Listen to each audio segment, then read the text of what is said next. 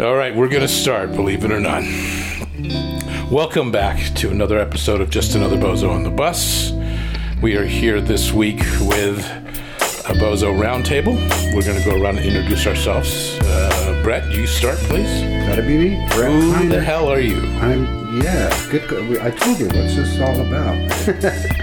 uh, Bret Heiner, uh, Lighthouse Support Center,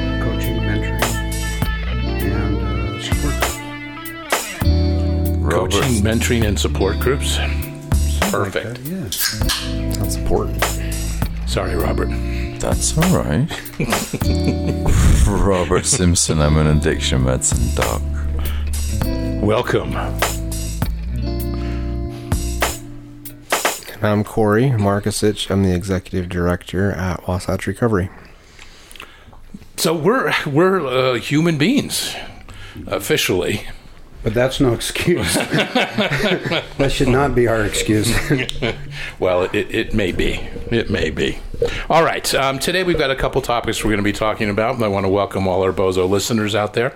We officially are Bozos. Uh, we do our best to um, you know be an example of how to live life and be connected and show up and and be as real as possible and be willing to uh, deal with our shit. So, uh, which is one of the things we're going to talk about today, but we're not going to start out with that. We are going to talk about self care for professionals and how we find that and get that and what we need to do to make sure we're taking care of ourselves so that we don't end up burned out. Um, but we're going to start with uh, a topic that we were trying to talk about last time, but we did kind of run out of time. And this is the issue uh, that does cause uh, some division in uh, our field. And what I mean by that, the healthcare field, um, people look at it differently, and there's a lot of opinions on this. And that is the use of stimulants like Adderall or Ritalin or um, uh, Concerta, so on and so forth, to be used to treat ADD, well, or ADHD now, I guess.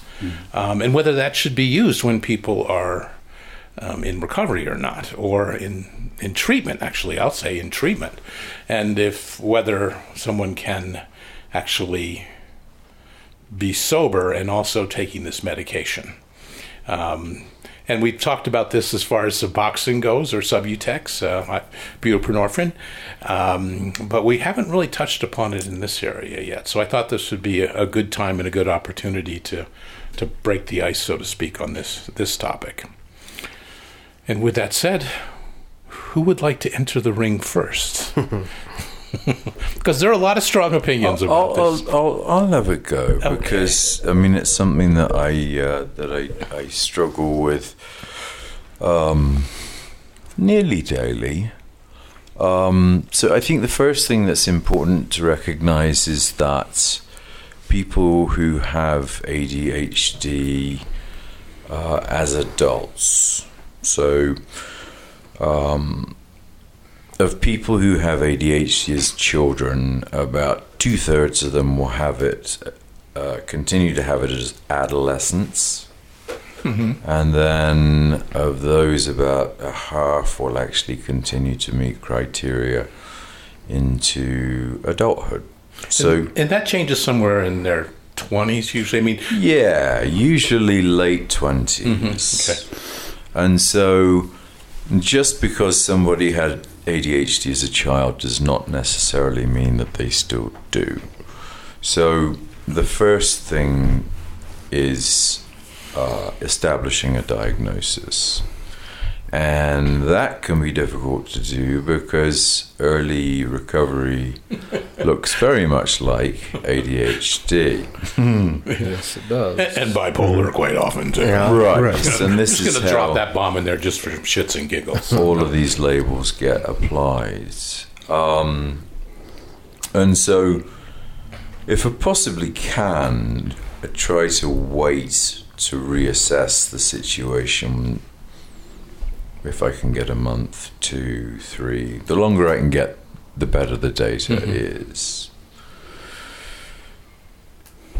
Here's what we know.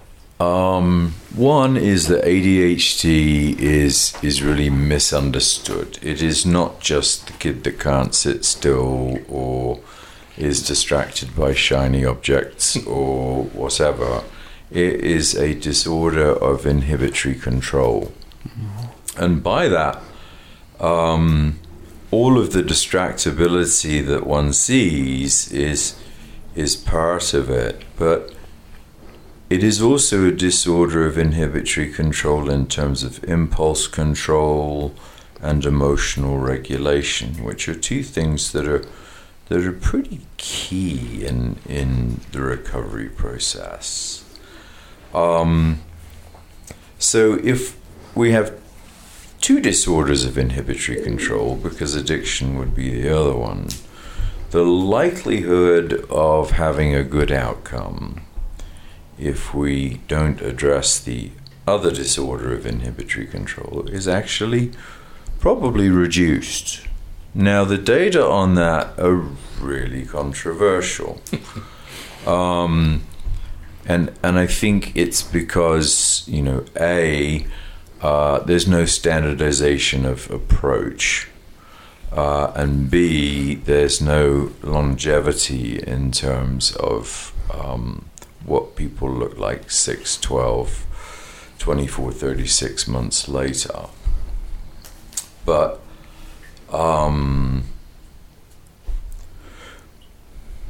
I'm always afraid of the short acting um, stimulants, the Adderalls. Mm-hmm. I think that, that those um, are, are probably the most difficult, and unfortunately, they're the ones that people want because they're the ones that make them feel better immediately and give them a little bit of a a little bit of a giggle and um, but then they tend to wear off. I mean, the half life is is two or three hours, and so they usually need to be redosed. And so what you have is this response, and then drop off, Mhm. and then redose, response, drop off, which is not, uh, I think, particularly helpful. Um, because they, they really do destabilize during those periods. Um, so Well, and probably the it's also the it's easily abused. Would say, Absolutely. in, in the short acting form as well. Not that you can't abuse the long acting form. Absolutely. Um, the longer acting forms, I think, can be more useful. Um, and uh, in particular, I, I want to be, I don't want to be promoting brands, but of of the long acting Sponsorships. formulations. This part of the show is brought to you by. Please send your check. is uh, is is is Vyvanse, Vyvanse. and and the reason that that is, I think, useful that there's long-acting forms of Adderall, and they usually either sort of die off at about three o'clock in the afternoon, and then people need a dose of short-acting, or they extend much too long, and you give people insomnia. Um, they're also abusable. You can take the little pellets and Sure. do funny things with them and stick them up your nose or in a spoon or whatever. Um, Vyvanse is very clever because it's attached to a lysine molecule, hmm and we can only metabolize lysine at a given rate, Mhm. and we really can't alter that. And so the the the the lysine molecule prevents the amphetamine from binding to the receptor. And so it really is extremely difficult to abuse. And so um, that's the direction that, that, that I often tend to go. And I'm having more and more success with it. Um, With Vyvanse, this I have. particular form of stimulant. Yes. Um, I mean, it, it's fascinating because if you were to stand up at an ASAM conference and say, I'm, I'm intending to treat this patient with stimulant use disorder with a stimulant, Mhm. you'd, you'd have things thrown at you Mhm. and, you know, booed off the stage. um, right? Hmm. But the fact of the matter is, um, I have people who I give moderate doses of Vyvanse to who are six months in recovery. They're getting back to work. Their ADHD is impacting their life in meaningful ways. And you give them a, a, a- moderate dose and titrate. And what they tell me is that I don't think about meth anymore. Mm-hmm. And that's a fascinating idea because not only have you sort of solved the the, the difficulty with ADHD, but you've removed craving for methamphetamine, mm-hmm. which for me is a godsend. I mean, I so wish I had a buprenorphine or a methadone for amphetamine. Yeah.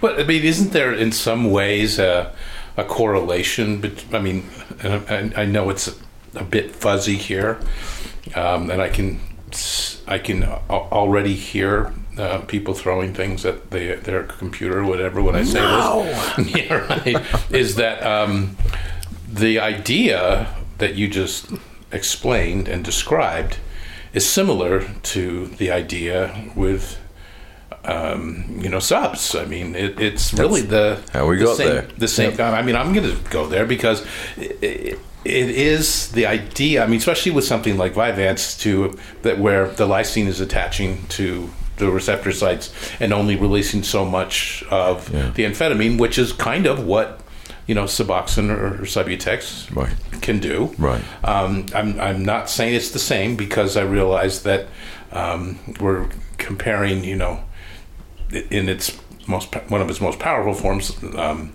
uh, uh, heroin, um, to um, you know to Subutex. There's definitely a difference between them. Yes. But I'm kind of throwing it all together when I say that can can a, a stimulant be used in the same way if it's prepared in such a way that it can help somebody get through that period um, in treatment or in life, uh, you know, where they are. It's being used as a medication-assisted treatment, or um, you know. I Should I just lay down now and No, I- I- and uh, be trampled by turtles or something? I think I, Reference to a bluegrass band, by the way. So like that. I think no, I, I agree. I mean, I think actually that's where some people in our field, you know, get stuck on it too, because they do lump it like, oh, it is like buprenorphine, or it is, you know, a crutch, or whatever, you know, whatever they want to say, and and again, even like when we talked about buprenorphine, you know, a while ago, I had to change my own views on it and kind of sit back and learn about it. And and that's where I'm at with this too. Kind of the same same journey, because you know it's hard when I when I see somebody that came in and they were using meth or coke or whatever, and then they have graduated and moved on and they're you know life and working and doing whatever, and then I see them and all of a sudden I see that they've lost a lot of weight. And you know and then i start talking to them and find out that oh yeah you know my doctor i'm, I'm a little bit of adderall or i'm this i'm that. And and I'll, I'll be honest my gut instantly is like you know because Yeah. freaks me out. Because you know and and and and again i'm not the the medical doctor so i can't say this and that but it's okay I- to have an opinion. i and that, we could but say it, we just where can't it's at. prescribe it. right Yeah, yeah, yeah. Yeah, no, but I have, sort but, but then you know, taking a step again, I have seen it help. I, I mean, there's there's one person in my mind right now that that was a mess in treatment. I mean, he was he's, he's an awesome guy, but he just I mean, ADHD, adult ADHD, full blown, and he just cracked me up because I always see him, he'd bounce off the walls. And then I saw him a couple months after treatment, and he he had gone to his doctor, and he's he's been, I think he is on Vyvanse, if I remember right. That's what he told me. And it's funny because he came in, and everyone thought he was using because he was calm, and he was on task, and he's like, "Hey guys," and and and that's when he told us, and he had lost some weight and everything, and. You know, a lot of people were like, "Oh my gosh, he's falling off the wagon." But I'll tell you right now, it's probably been three, maybe going on four years and he's he's clean. He's working. He's he's he's doing great. yeah. and and so you know and it's i think it's just hard because then we also see the other people that come in and they're like if you just give me adderall i'm gonna be fine i'm like Right. no right. and this is it. I mean, Or, this or a line of meth. Well, I mean, I- you know, I'm give me some meth i'll make it i promise I, I, I have seen both of those. Um, I, I have to admit that there, there are people that I have tried that, and then of course Vyvanse isn't enough. yeah And I really just the only one that's ever worked for me is Adderall, which is sort of like Right.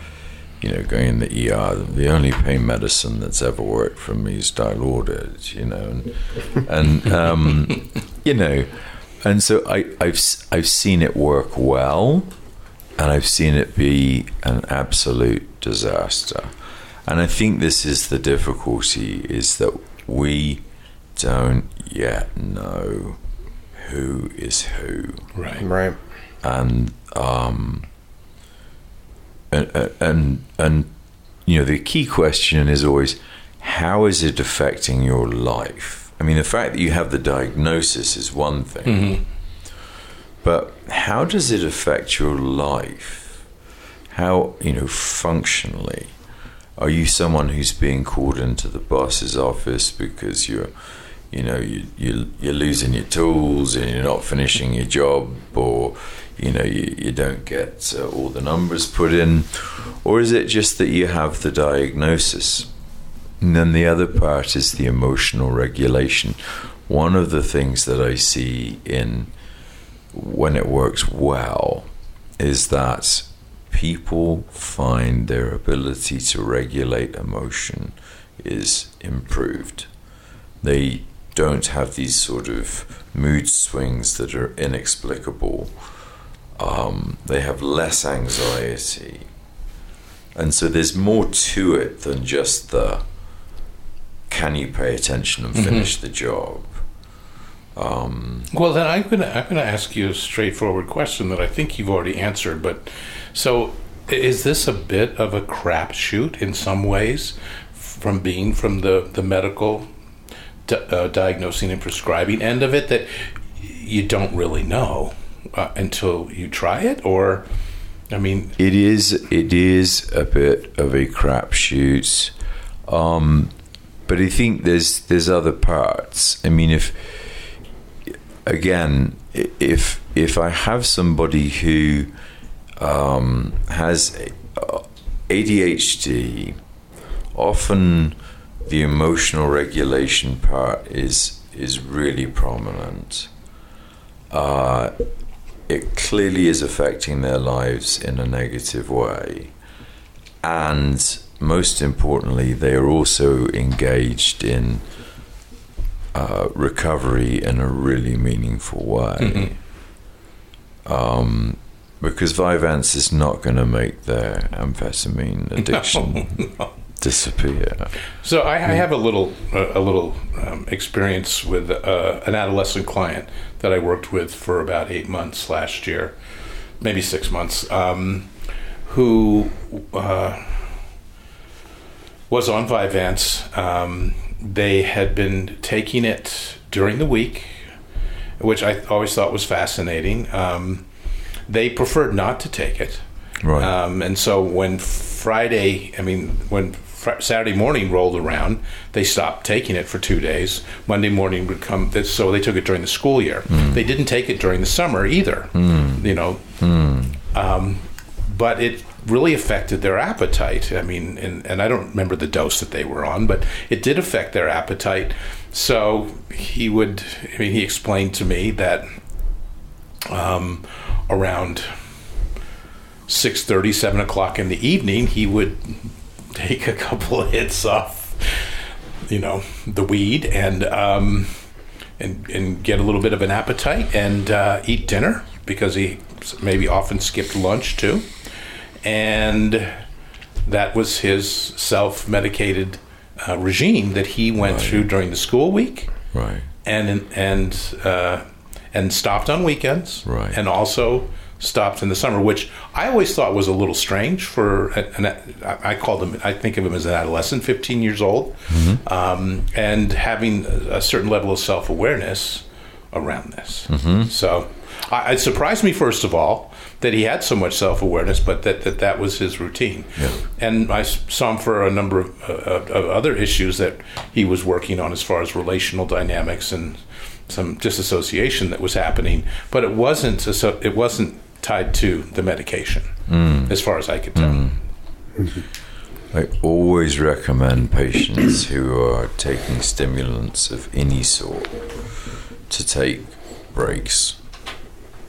If they can not take it on the weekend, uh, if there are periods of time where they feel as though they can can go without it, and the main reason for that is that uh, it reduces uh, tolerance, and so you don't have do- uh, dose escalation occurring. Right. My concern with a 15 year old who's losing weight and has no appetite would be is he overdosed? I mean, I he seemed to sleep well at night. Was what's right. I mean, the first question I asked him, um, but he didn't have much of an appetite, and he was thin. I Yeah. mean, and according to his you know medical doctor that um, who actually had prescribed this to him, but seemed to have some experience with it. Um, he felt okay about that, but I think I don't know if he was completely honest. I can't remember at this time if he was completely honest sure. with using cannabis as a way to cre- you know use appetite. Now, in all honesty, he was also using cannabis occasionally on weekends with his friends. So I'm not going to say it was just purely um, you know to increase appetite you know medically. Well, I think I mean, it brings up the topic. I mean, we probably jumped ahead to talking about it in treatment first, but I think, I mean, Adderall or st- I should say stimulants, you know, use as as a kid or adolescent mm-hmm. is definitely, I think, a, an issue that needs to be talked about. Mm-hmm. Mm. And and I think you know, and I I don't know enough about all of it to be honest. I just know what I see in treatment, mm-hmm. and when I do assessments and do the history of people and you know learn about it and and it, it's crazy. I mean, and I don't know if it's because it's the personalities that we meet that have taken it, but I mean, m- most of the people that I meet in treatment took it as an adolescent or as a child, something. Hmm. And it, it's you know, I've even had times in group where I've we've talked about it, and you know, we'll ask you know and see who has, and almost everyone has raised their hands, Right. And and it's you know interesting too because then most of them all abused it. You know, which again, I don't know. It's just because the population or hated or it. hated Or hated it, or yes, hated it. yeah. And usually the ones that hated it actually do have ADHD. Mm, right. And the ones that abused it Don't- didn't. Yeah, and they Right. just if, like it- they if like it makes you up. tired, yeah, it's working. right?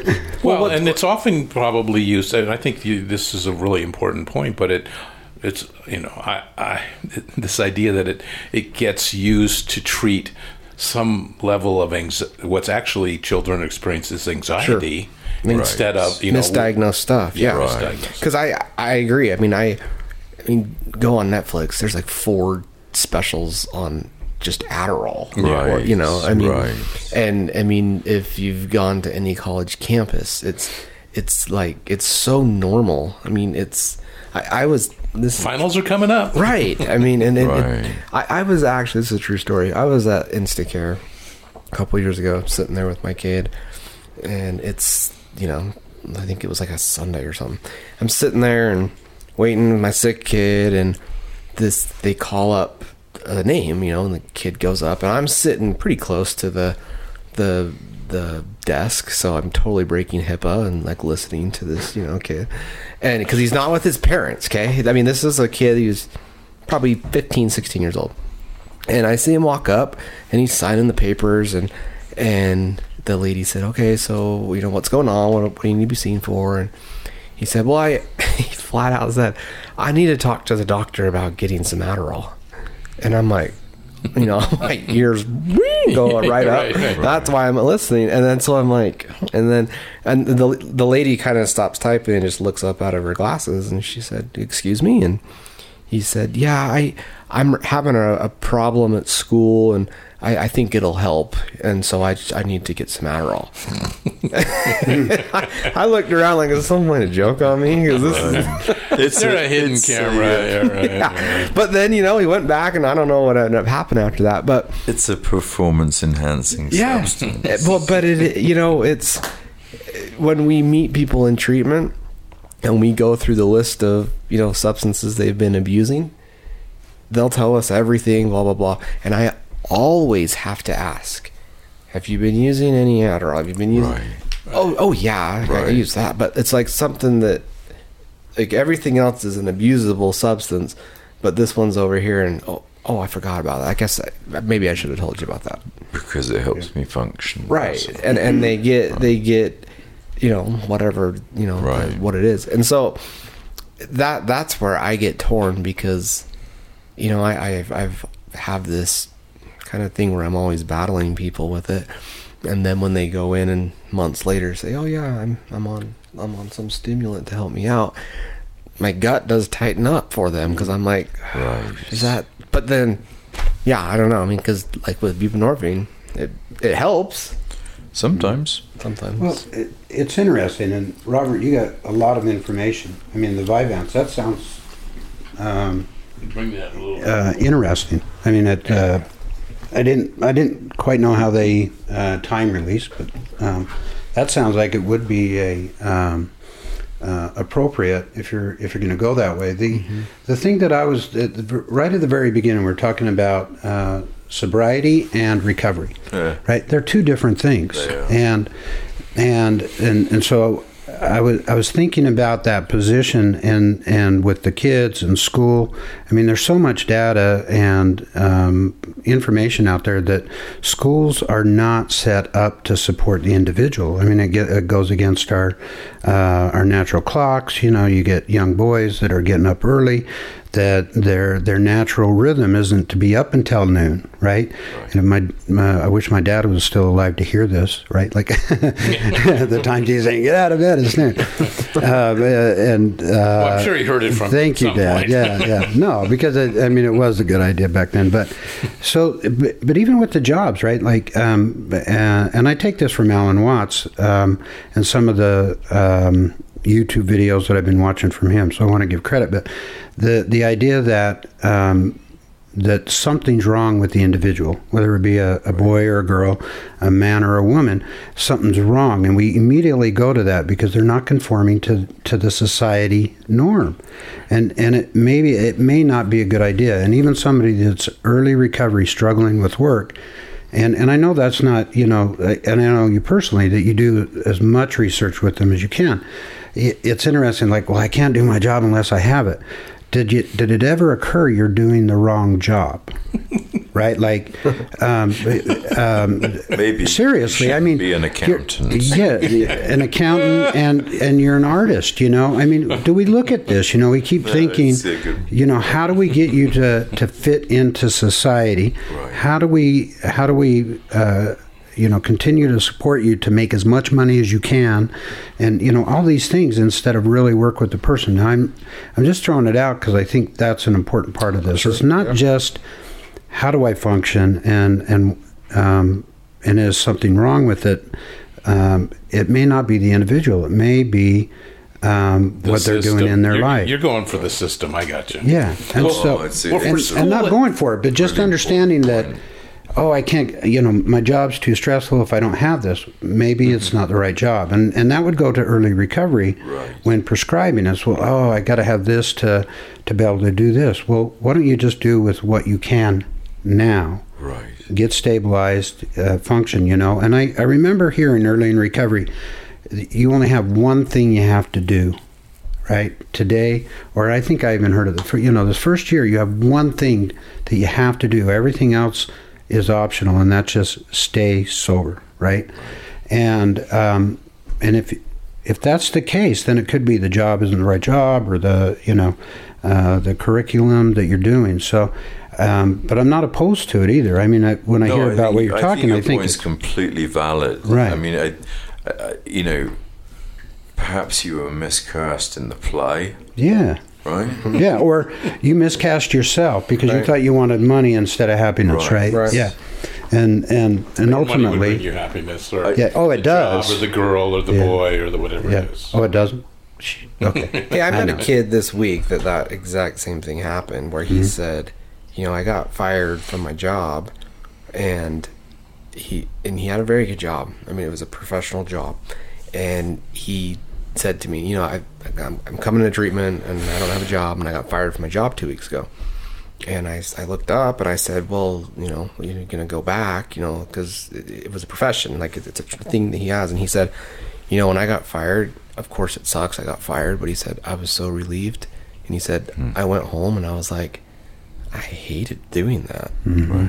And, and, and it was that. And it was a busy, stressful thing. And, and I, I honestly don't think he'll go back. I mean, it was one thing where he led himself down the road and all of a sudden, you know, five years down the road, he's like, oh, I guess this is what I do. Mm-hmm. And it's not, he, he's not that type of person, what he's doing. He's just not. Well, it plays into Stole that. his soul. Mm-hmm. We were talking at one point about this sort of you know dissonance between who we who we who we are and who we think we ought to be, Yeah. and uh, many problems you know grow out of that. I mean, I I had a a session that lasted a couple of hours with a chap yesterday who was 54 who um, was was drink he, his his pattern was to go to a job that he loathed he initially liked it but things have changed because of the internet and and and the really he valued relationships with clients and now it was just sort of who could get him the stuff cheapest and and he'd become furious in, uh, at, at his work and and his method of coping with that was to was to to drink. And um you know at one point I said you know that we sort of got into the roles versus identity things. And I said well tell me who who is you know call him John. Who who is John? I mean, how would you describe yourself? And he mm-hmm. and he, he said, "Well, I'm I'm kind. I think I'm thoughtful, and I think I'm I'm quite generous, and I am somebody who's you know quite determined, and and he put his girls through college, and he'd helped his wife build her business, and and I said, so how do you reconcile these things you're telling me now with this furious guy who?" really has found the only solution is to stop at the liquor store on the way home and drink till you black out. Because those things seem very dissonant to me. And, um, you know, it was kind of one of those things where it sort of took a minute to metabolize for him, I think. a, a minute. He, he, he's still working on it, right? Chewing on it. yeah. Well, and that's that really plays to your point, Bret. Is that trying to, you know, the idea of taking maybe a child who's overactive that doesn't necessarily fit into uh, the school system as we'd like them to, um, and you know they're supposed to be in this room, uh, you know, sitting at this desk and Right. doing these assignments, and not everyone's wired for that. We know that that that uh, I mean, the, the research has shown for decades and decades now that some kids don't learn that way, and that, it requires revamping the whole system. But the the idea of doing that, or the cost of doing that, uh, it's a lot cheaper. I mean, I'm oh yeah. I uh, when I when I was I did a class just on ADHD um, when I was getting my um, marriage and family uh, therapy uh, degree, and it talked about the numbers and how they had changed over you know in the last twenty years and the prescriptions that were being given to children, and and um, that I mean, we see the same kind of thing that happened in, in a way. I don't want to compare them, but they're because they were really different as far as the application goes. But the the opiate epidemic, the numbers of prescriptions that were happening that kind of built up to to that. Um, you see the same kind of thing when oh, you look Oh, we at have the, a stimulant epidemic. we do have a stimulant. Epidemic. Make no epidemic. mistake. So we're just going to say that, and, and and that it, and that it was created to tr- you know initially it started well no it didn't start there. It started with uh, appetite control is where it started maybe originally I Right. think um, The fen fen thing. well it started Even before that. no um, Oh. uh, I'm going back just to the straight old good old cross top days Dexedrine. And I'm- I- you know, uh, right. you know, you smell the b- buy cross tops, you know, uh, you know, 100 for, you know, t 10, 20 bucks. And, you know, that Mini was thins. Huh? Mini Thins. many things. Many all over these- the counter, things, yeah. Asthma relief. Yeah. Yeah. I, I, I, I, I Hey, remember that back. I in- remember Desoxin. Mm-hmm. Okay. Well, but and and today though, I mean, absolutely, we got coffee now. We got the Red Bull, you know, or let's not use names, but the energy drinks, right? Oh, like, Caffeine. I mean, we, we are we are breeding a. I mean, so so I told you the embarrassing story about crashing my truck. We weren't going to mention it. Everybody knows. You mean the, with the park car? But the, exactly. Okay, you brought it up. But I mean, the fact of the matter is, we are we are breeding attention deficit hyperactivity disorder. We we we have children who, you know, go to school and then they have piano and then there's you know soccer practice and then you know the next day there there's you know swimming and then there's you know endless video time uh, in between, and there's little play outside and socialization, and Right. right, and, And then there's. Well, you talk about tolerance build up, face. right? Yeah, Like- well, there's no boredom. Right. Like, I Or, mean, or they're not they're not allowed to appreciate silence or Right. you know Right. we, you know this will lead into our sec- second subject Well, but, but yeah. you know it, it is an epidemic right it is. Right, and but is it it's- possible? I mean, it, it, it goes back and, and just to the to the point about um, the right job or is it school and and you can revamp the system, or or families, uh, you know, at some level can take over. You know, we keep asking the system to fix our kids right, and and it might be a good idea to to to try to do that you know as parents and use the system to do that right? I'm and sure if, and a if a way, kid's struggling in school i mean that that was my story. I um you, you know a, a desk in the hallway and or in the coat room you know for fourth grade. And and and i joke about it but um, if I, I look back, it because was, it's funny. you know, thank gosh I was Somehow ADD can and impulsive, and visualize it. I know. it's- not my makes so fault. much you know, I'm. ADD. You put me in the coat closet with all the desserts in their lunch boxes. You know, not my fault. Um, but there is we, you know, we're talking about how do how do we address this, right? Um, I think at the the base, at the core of the family, and and if we can encourage people that that you know, to to at least attempt to to to start that change and use the system to support the family, not just the individual, into doing that. Um, the, and, and we're also talking. Um, I mean, if we're going to go there, which is great, but also this has to do with you know um, financial stability within families too. You have people working, you know, uh, two jobs. Um, and you know they they don't they don't they don't know how to go about this how to change the system necessarily.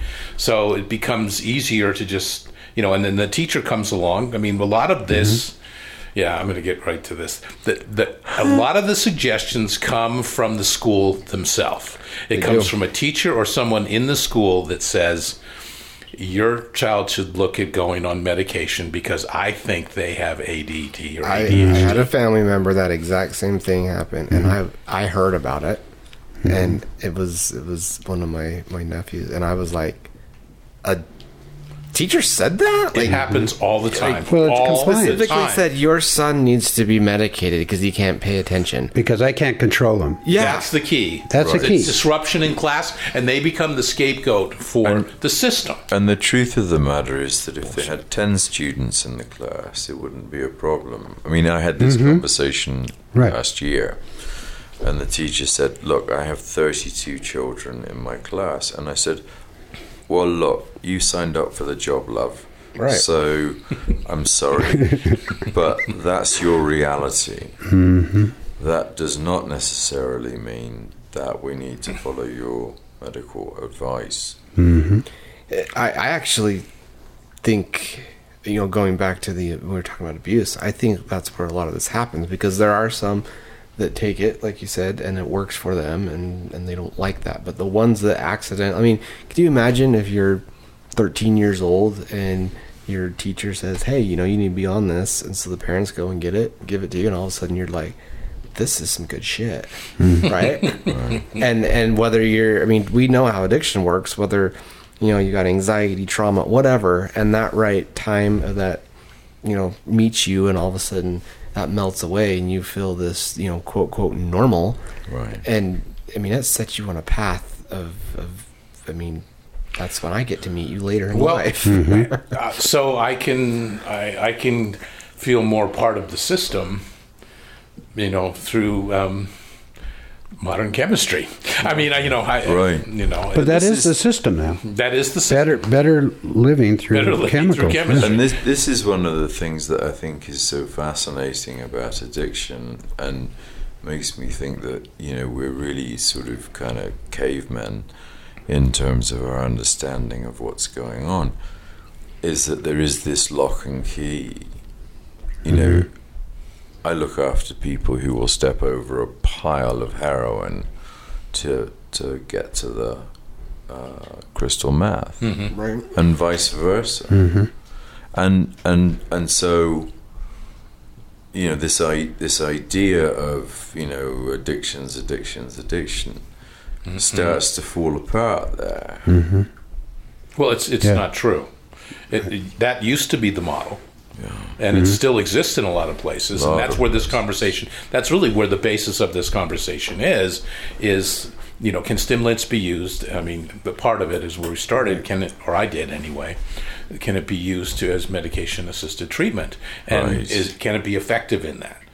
So, uh, you know, the the it's not it's it can't be all, you know, it's either can't be all or nothing. I- Yeah. It just it doesn't work that way. Yeah. It's like the idea that abstinence is the only way. I mean that that is has its insanity associated with it too. It does. because it, it there's some people that have have probably their qualities of life have gotten much better, and I mean even the data has shown this um, that you know having some a certain amount of treatment and a, you know a certain amount of support systems and gone through even you know this is older older some older research but showed even people that attended you know AA for you know six months um, their quality of life changed. They, they may not have stayed, uh, you know, abstinent, but things changed in their lives. Not, Yeah. not not everyone, Right. but there's a certain percentage of people that do get better. Right. And then is that okay, or is it abstinence or nothing? Right. Yeah. I I mean, we, people in treatment that do that. I mean, they leave after a month and like, I get shit out of this place, and bullshit. Yeah, bullshit. Yeah, Because agree. I don't care if you sit with your hands over your ears the entire time, something still seeps in there. Yeah, you're going to at least get a resentment. yeah, right. you can at least be pissed you off. got, yeah, right. so, I mean, the, the, the example of this that is that for me is is is so classic is the use of extended release naltrexone for alcoholics. Um, Idea being that uh, receptors are blocked, they crave alcohol less, and and if they do drink, it's not particularly rewarding. And I have a lot of people I look after who are who are blackout, shades down, don't eat anything for a month, handles of vodka strewn about the floor, who get Vivitrol. Sorry, name, name brand again. Name brand. this part of the program. Well, is but they're going out of business, so you can talk about and it. they uh, and they and they have a couple of drinks and they look like normal drinkers because there's sort of no reward and it's sort of becomes almost an excel, uh, a self-extinguishing behavior. Or or perhaps they can just have a glass of wine with their spouse at dinner. I mean is is is that, is that a problem?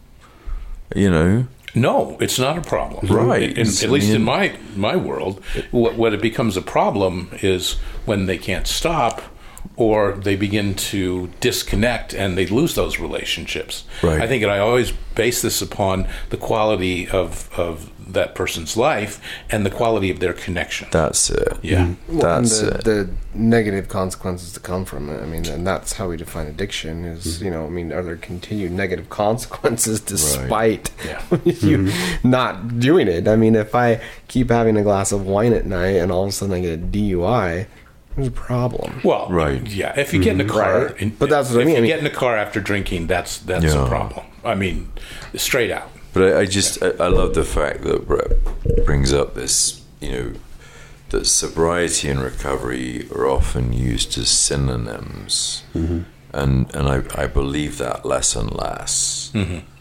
Uh, in fact, I don't believe it at all.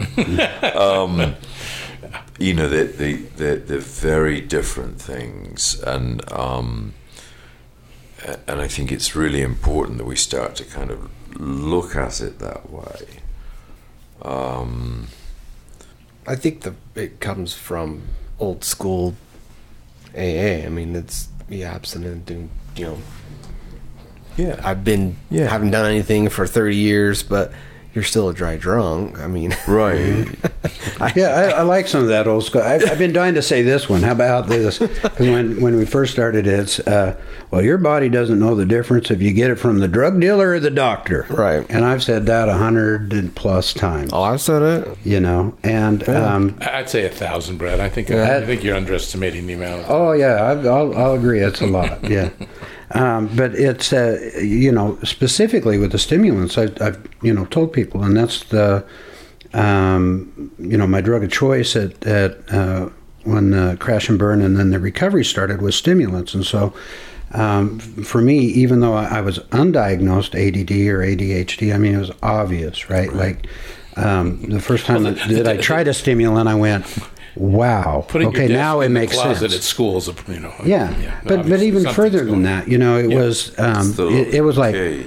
yeah, you try a stimulant, you know, a, not just you know a Coca Cola or, or caffeine, Mm-hmm. and and uh, when the world looks different, right?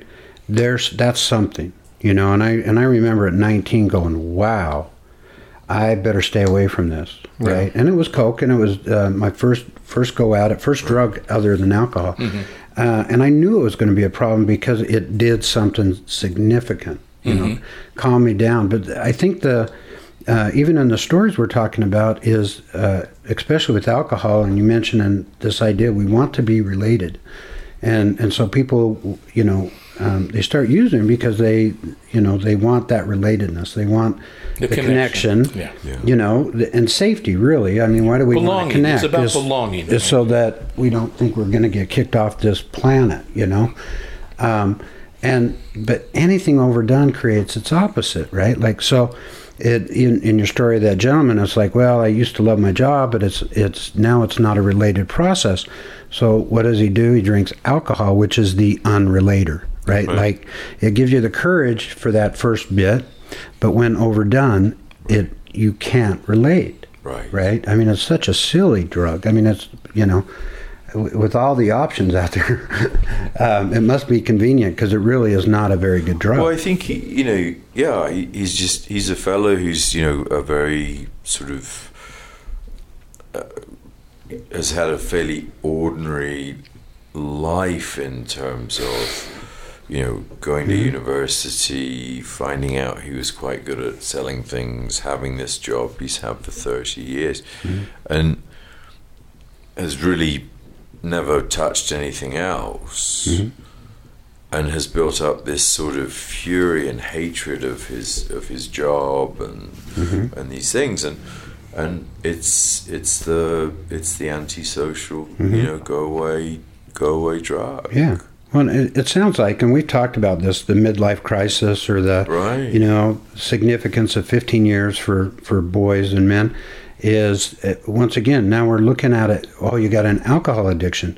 That might not be, you know, that's just a symptom. It could be that there's uh, a life change, right? Like the, the Right. his energy, the energy of the gods, you know, whatever that is, is is saying, look, you're miserable because you've done this for 30 years, but you there's a part of you that wants to go find something else. Right. And and then we go, oh, you're struggling because you have alcoholism, and so we get them compliant and treated so that they can go back to their mundane job and keep making money and you know keep in the system. And that it right? We keep saying that the drugs are a bad thing. I think the drugs are pointing to something that's that's going on in us The right? drugs are the symptom. Uh, that and that that's what I've been like try, trying to get to, which actually, and on our other topic that we're going to cover, kind of goes into that too. Is you know I think because of society and because of how things are, you know, we feel something's wrong, midlife crisis, whatever.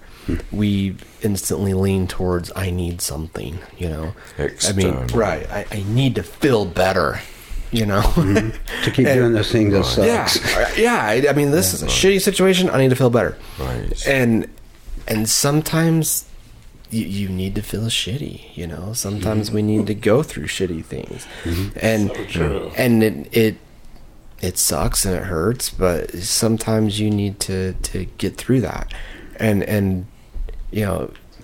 You know, I, I know a lot of people that are in our that we meet. I mean, the pain and the suffering and everything that they're going through.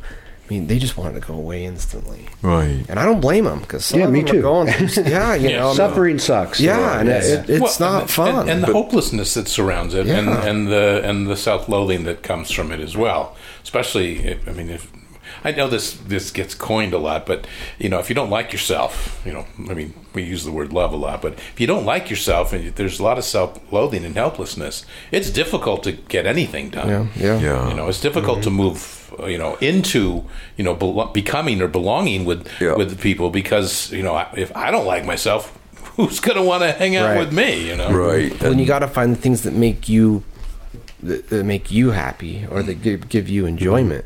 Everyone's different, and and you know I've been and I actually talked to you I think a little while ago. I mean, reading the book about you know the the Lost Connections book. Oh yeah, yeah, yeah. And- Johann, yeah. yeah, Hari's, yeah, his follow up. yeah. and he's kind of been on a um a podcast kind of march this past this past couple of months. He's been hitting all the you know the podcast Yeah. and so heard a lot of him speaking. And his his thing is you know that i mean he took antidepressants and all kinds of medications as, as when he was younger. And then later in life stopped taking them and has gone like this health route you know i mean gone all these all these you know health nut stuff. And and his argument is that you know he's he's feeling better now. But then also, I mean, like you were saying, I mean, he, he's gotten older, he's gotten smarter, he's he's done more healthy things. He even makes a comment in, in one of his books or on a podcast, one of them, and how he loved fried chicken. Is that in a book or was that in a podcast? Can't remember. But he ate it every day, like just ate it every day, and he was so sick and he was so overweight and all this stuff. Mm-hmm. And it's funny because I'm I'm sitting there listening to him, and now he's very healthy and he's trying to do all these things, and I'm thinking, you know, you were just an unhealthy dude, you know, back then, and now he's had this enlightenment, and he's he, he's definitely not like a happy person. He still struggles with depression and anxiety and things, but he's learned th- to deal with some things, and he's learned to that sometimes it just sucks, Mhm. and it does. Sometimes it, it really does suck, and and I think when we run to at least for me, if, I mean, if I'm always trying to mask all that, mean that's how we get in trouble, you know. And then all of a sudden, it unloads, and you've got all these things happening, and you've been, you know, running from all these emotions and these feelings. You got to feel happy, and you got to feel sad. You got to have both sides. Well, and it's rare, I think, that we we ever reach a, a readiness to change through through you know feeling all right or having having a you know a uh, a, a, a generally happy uh, experience. It's unfortunately, at least for for most of the people I meet, it's it's having something you know exquisitely painful happen that brings them to a point at which there's readiness for change. And you know and so we sort of chatted this gentleman and I said look you know okay you're 52 and your wife's got her business put together and your girls are through college, maybe it's time to just meet who you really are. Okay. Um, and and and sort of make friends with that person because it seems as though you, you've you've you sort of made yourself an enemy in this somehow. Mm-hmm. Right. You have been devoted to your wife and kids, Mm-hmm. and maybe it's your turn now. It, it is right. I mean, based on what I'm doing personally and working with people, it's um, when you hit that age and you've had that success, it really is a, a, a time now to find out who you are, right? And and and and to, um, you know, we've been out competing, you know, men, and and it's uh, it's competitive for sure. So um, I think that age that you know, and I don't know where it's at now. For me, I'm 55, and it, it's a good time for that. But it's letting go of all the identities, letting go of of the have tos and the shoulds and the should nots, and reestablishing um, my own locus of control, right? In and um, not that you you know to run amok and not have any rules, but the ones that I follow are mine. And uh, but we always get you know it gets messy like corey was saying you know you got to have this uh, people don't tend to when it's uncomfortable make you know significant life changes because it's scary really scary. And so it takes something dramatic and it's almost well i'll just you know unconsciously i'll just keep drinking until nobody can stand to be around me and until i have no other choice but to take a look you know? And, and of course, that'll, that'll prove that I'm really not such a great person anyway. So all Yeah. that, that hopelessness and doubt I have will be proven to be true. Yeah. Forced I've got to figure out a way to prove my, my, my loneliness. Yeah, yeah. yeah There's we'd also- rather be right than happy No, I'd rather be right than Yeah. But there's another part of that too that this the the problem exists within um, the idea that. Uh, that recovery is all, I mean, which is what you were talking about, that recovery is always about being happy, joyous, and free. And, and and that's a misnomer and it's bullshit. Because it's not. Because that's like Still gonna have shitty days. Yeah, right. B- b- being human's about being happy, joyous, and free. Um, I, I don't know anyone that thinks that way. I mean, there, I'm sure there's some people with this with this spiritual notion that that's way, the way it's supposed to be. But you know, that is that's a You'd be misnomer. very disappointed. It's very Yeah. disappointing. Yeah, they're not It's good not true.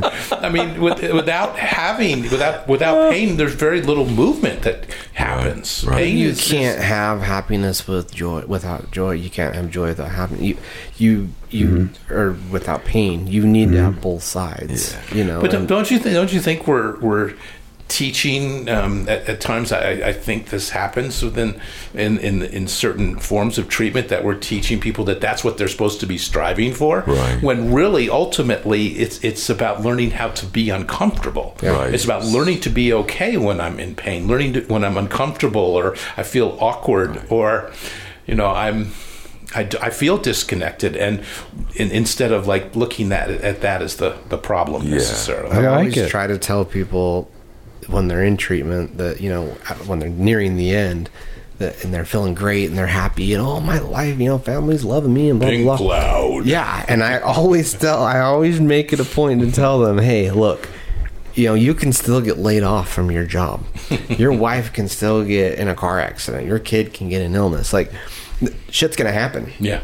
and Life- life is life's gonna gonna, happen. and you need you know the good thing is is you are now almost not when you leave treatment but you're getting there. You're almost equipped to deal with some of these things. Mm-hmm. And you don't need to stuff them but you're going to. I mean that's why i love like outpatient setting because people mm-hmm. come in Yeah. at night and they're like oh my gosh i got no work today and they laid me off. Mm-hmm. You're like well that sucks let's talk about it Yeah, let's, let's give you a drug test and then we'll talk about it. Yeah, where'd you go after? I love that though. Yeah, the change the cu- uh, curric- curriculum uh, from you know how to teach our kids how to succeed to how to fail better. You know, like, and still hold on to yourself. Right. I mean, that that does make sense. Yeah, it does. Um, The right? value of a skinned knee. Yeah. Yeah. Right. Well, I just came from a soccer game from my kids' soccer game, and they got their ass kicked. I mean, it, was, it was brutal. And and you know all the parents on on our sideline are pissed off at the refs, and everyone's mm-hmm. mad, and and, a lot of victim narrative there, yeah, right? oh you missed that call. I'm like, we're getting beat five to one. It doesn't matter, you know. Right. But as I'm sitting, I'm, I had to leave, you know, about ten minutes early, and so I'm I'm walking back to my car. I get in the car and I'm watching them play as I drive away, and I'm thinking, you know, I, I'd much rather have them lose and get beat. And all, I, I guess I'm just a dick, but I would, I'd rather this happen because I know. My, my kid's not going to the MLS, and he's definitely not going to play over somewhere in, mm-hmm. overseas. Right. You know, he might play in high school if we're lucky, but I, I I love that he's learning all this stuff. You know, I'm not thinking that I mean all these people are just complaining about this and that, and I'm like, it doesn't matter. Like the, the best lesson today is they're getting beat, Yeah. and they're gonna come home and they're gonna be okay. You know, Yeah. It's still play. Hopefully. and still like being playing soccer. These kids are out there having fun, you know. Right. And and and you know, I mean, they're mad that they lost, but it was it was good because that other team was better than us, flat out. Mm-hmm. And sometimes someone's just better than you. Yeah. It's just the way it mm-hmm. goes. And, it, you and- can't blame it on the ref. Wait. Well, better this than is you, the or they're more neurotic. They have to be, right? they they were Yeah. better. Yeah. yeah. They were, Kids were they were damn just better. good. They what, Flat out. Yeah, they I, were- I was like, I, I was having more fun watching these kids on the other team because they knew what they were doing. I mean, they're like yelling out numbers and they're passing and shooting, and I'm like, mm, this is not us. We got something to strive for. Yeah, right. Right. Th- well, there you go. I mean, it is something. How do you take that? Right. Th- so this this thing that I love. I know we didn't talk, plan on talking about this today, but I love this subject. You guys probably know that about me. Looking at where the victim narrative starts, because that's when the parents begin to in, integrate and domesticate their kids into thinking that the reason why things didn't go their way or they lost or had pain that day was someone else's fault. Yeah. and I mean that that can happen, right? There can be times that that that definitely happens. But when we teach our kids that they, they, they shouldn't feel pain, that they shouldn't experience loss, we're, again, this is this becomes the basis of addiction in some ways. Is not being able to be uncomfortable, Right. Or, not- or that it's okay. Everything's going to be all right. You you, you we'll of- get you yeah. through this. Happiness is overrated. Contentment is the goal, right? Yeah. And And and a happy pill will make everything better. Right. There was a lovely podcast. I can't remember the name of it, but it was about uh, it was something like the prison of the back seat of the car. Oh, we yes. And it was- talked to- you talked to me about this. It, it, it was sort of dad talking to his child about the various things in the game that he sh- should have done. You know, when this happens, you've got to do that. And um, and the conclusion that was drawn was that, uh, you know, you get in the car and you say, "Hey, the scoreboard's over there, and we're going home." and I love you, and I'm proud of you, Right. and I love to watch you play. Yeah. And that's mm-hmm. it. After the game. No, that was it. When you walked in today, I, I was on my on the phone with my son because I hadn't talked to him. So he had just mm. called me, mm. and he's like, "Yeah, the last part of the game, blah blah." We are just kind of talking, and I was like, "Good job," you know. And it was cool because he, I mean, he was mad he lost, but I mean, he he also recognized they were better, you know. And and and I, and I love that because, you know, I I I see a lot of people. I grew up in an area where you know all the parents, everyone you know paid for it, everyone to have personal trainers and all this stuff. And the reality of it is, I mean, now, I mean, I've been out of high school for a long time now. Not one of those kids It's anywhere. for Liverpool. I mean, you know, and and all the stress and the meetings and all this, and it's funny because luckily, I don't know, maybe I was just blessed, but I, I could kind of see through all that bullshit early on, and I, hmm. I cared. I, I'm a very competitive person. Don't get me wrong, hmm. but I also know when you know. some when somebody's just better, they're, they just are, and mm-hmm. and you need to work harder. I mean, it's we were talking about kind of you know. You, know, you kind of get stuck in the system and things. I mean, I there was times in mm-hmm. school where I struggled and different things, but when I got to college, I figured out that okay, I can sit here and I can bitch and moan and complain and do all this stuff, but I'm still not going to get through it. Mm-hmm. so I had to, you know, pay for a tutor and I had to do all these extra things and I had, I had to conform to it and it it pissed me off, but I also knew that you know, if I didn't do it, I was going to be sitting there, you know, years down the road just mad at myself that I didn't, you know, didn't get through it. My very first calculus class, mm-hmm. this is the funniest thing. So I took it in the summer and it was one of those accelerated courses. So it was like six weeks, right? Right. I hadn't had math in like a year, so you know I was. I'm, I'm like, oh, I'm gonna just bust this through, whatever.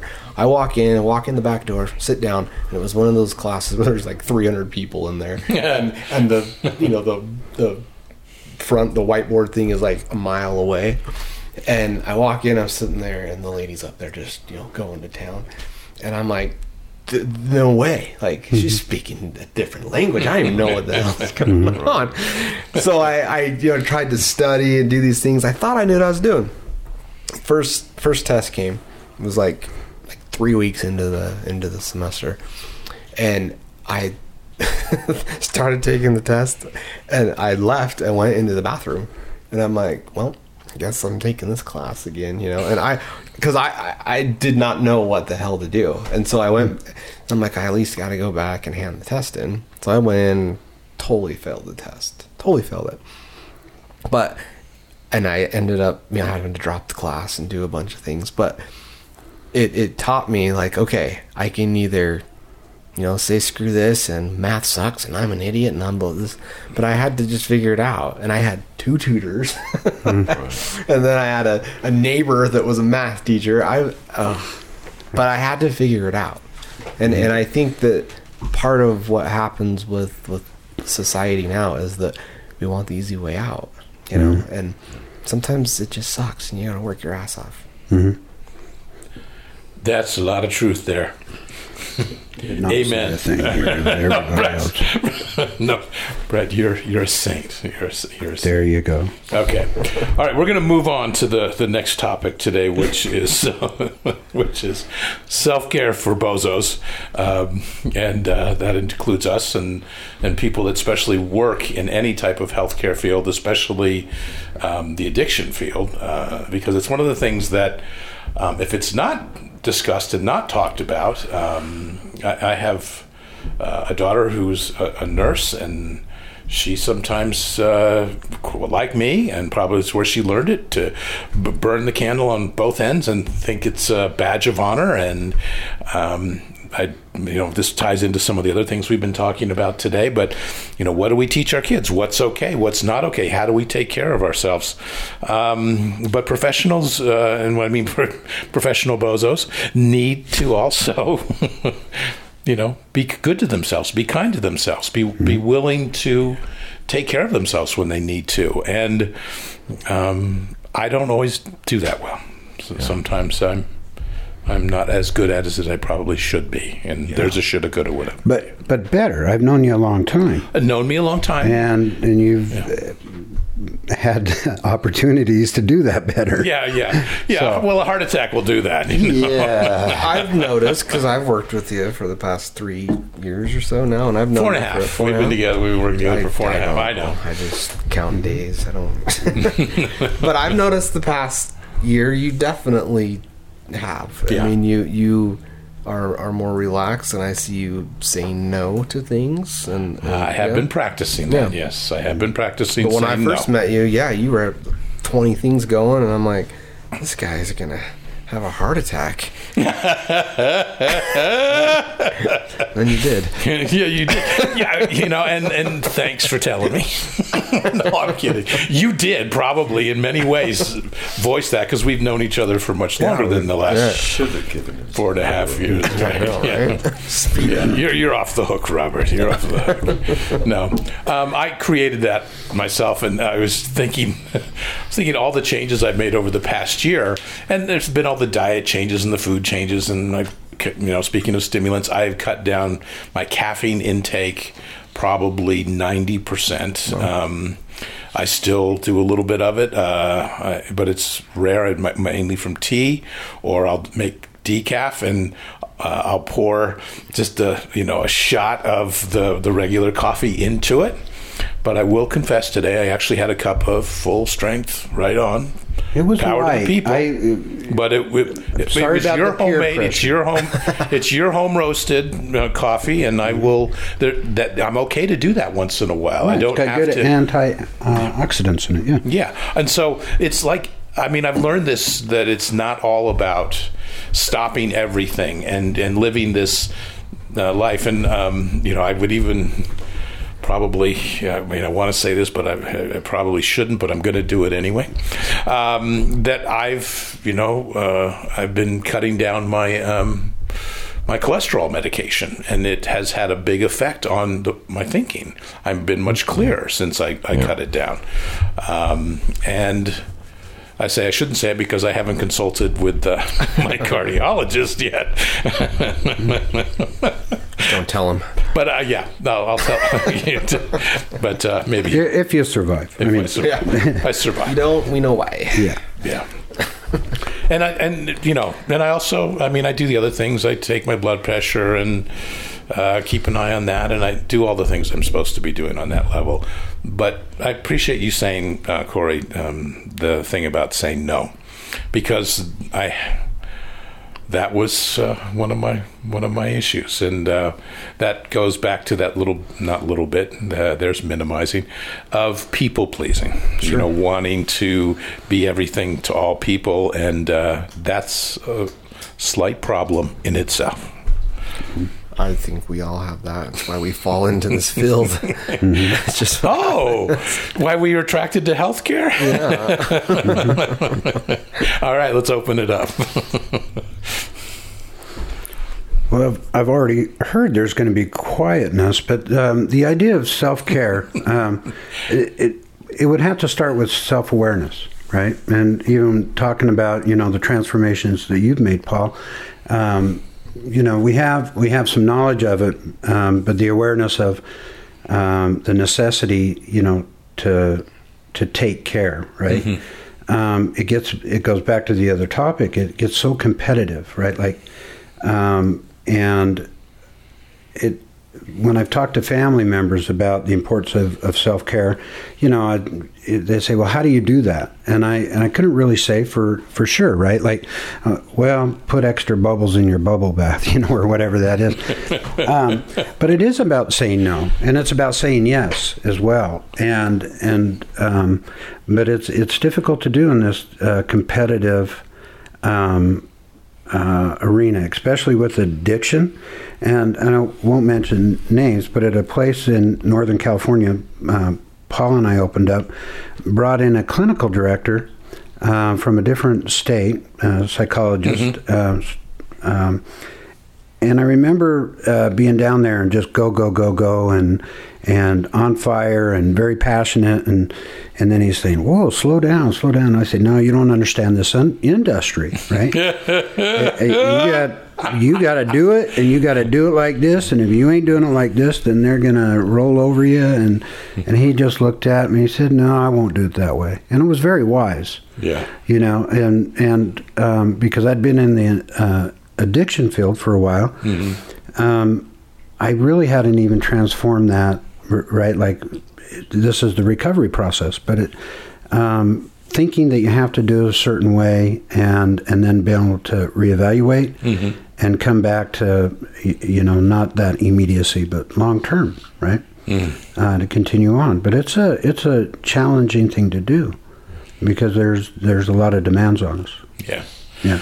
That's a really good example, um, and I, I kind of forgot about that, Mm-hmm. but because I know it, that spun me out a little bit too, Mm-hmm. because I was like, oh no, no, we need to do things a certain way. But um, he had been a mentor of mine, you know, for years Mm-hmm. previously, so I usually did did my best to listen when he kind of he spoke, you know. Yeah, and I, I didn't. I thought, oh, you're in trouble, and come to find out, maybe not. It, maybe, Maybe- there was trouble, but it was might not have been him. He, he, he may have had some wisdom to his, He had a lot of his wisdom. thoughts. Yeah. he just said, "No, that's addictive. I'm not going to approach it." But I had been doing addiction uh, in an addictive way, or addiction counseling, Yeah. of course, addiction in an addictive way. But but even that, the um, running facilities, you know, this, and um, and it didn't take long for me to see the wisdom of it. You know, as I'm I'm uh, frazzled and and bent and ornery and frustrated. You know, here was this guy that was still, you know, doing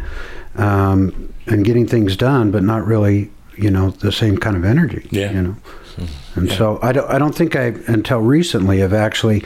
Uh, so it's wisdom, but I didn't apply it until lately. Right. Yeah. So I'm, I'm just going to go ahead and take a risk and say, this is a shout out to you, Chuck. You you taught us a lot Thanks, Chuck. about how to be mindful and present when it comes to self care. Yeah. Yeah. Nice. I'm actually in the middle of, of trying to be a Chuck right now with somebody, which is funny because I'm I'm helping them kind of learn how to navigate this industry and kind of you know be able to have some wisdom and just sit back and see it. And it, the reason it's ironic is because I'm teaching him that, and I'm thinking, huh, like I, I how do I know that, and how because I was not that way, and and I re, I remember in in in school like the very first one of the first classes I ever had in in social work stuff, and they started talking about self care, and I'm like, the hell? Because I had I'd gone to business school before. I graduated in finance, and that was just like, you mm-hmm. know, I mean, there was no taking a breath. And my very first class, they're like, okay, let's, we're gonna talk about self care and taking care of yourself. I'm like, the hell am I in the wrong spot? This is this is bizarre. And I remember thinking in my head.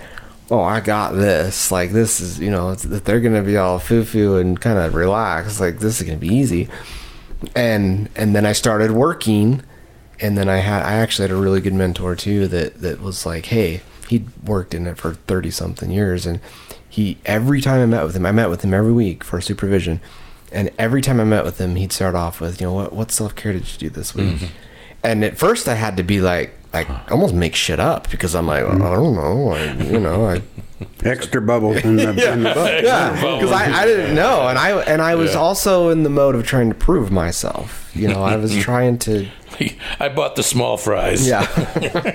but then I I learned, you know, and then that, what that mentor actually switched, and then um, the the mentor I had was very very into self care and very into like mindfulness and and DBT therapy and things like that, and and really and I I grasped onto that stuff and it still took me a while. I'm still learning it now, but I mean, it, it's funny we brought this up because just yesterday I was I was up at uni.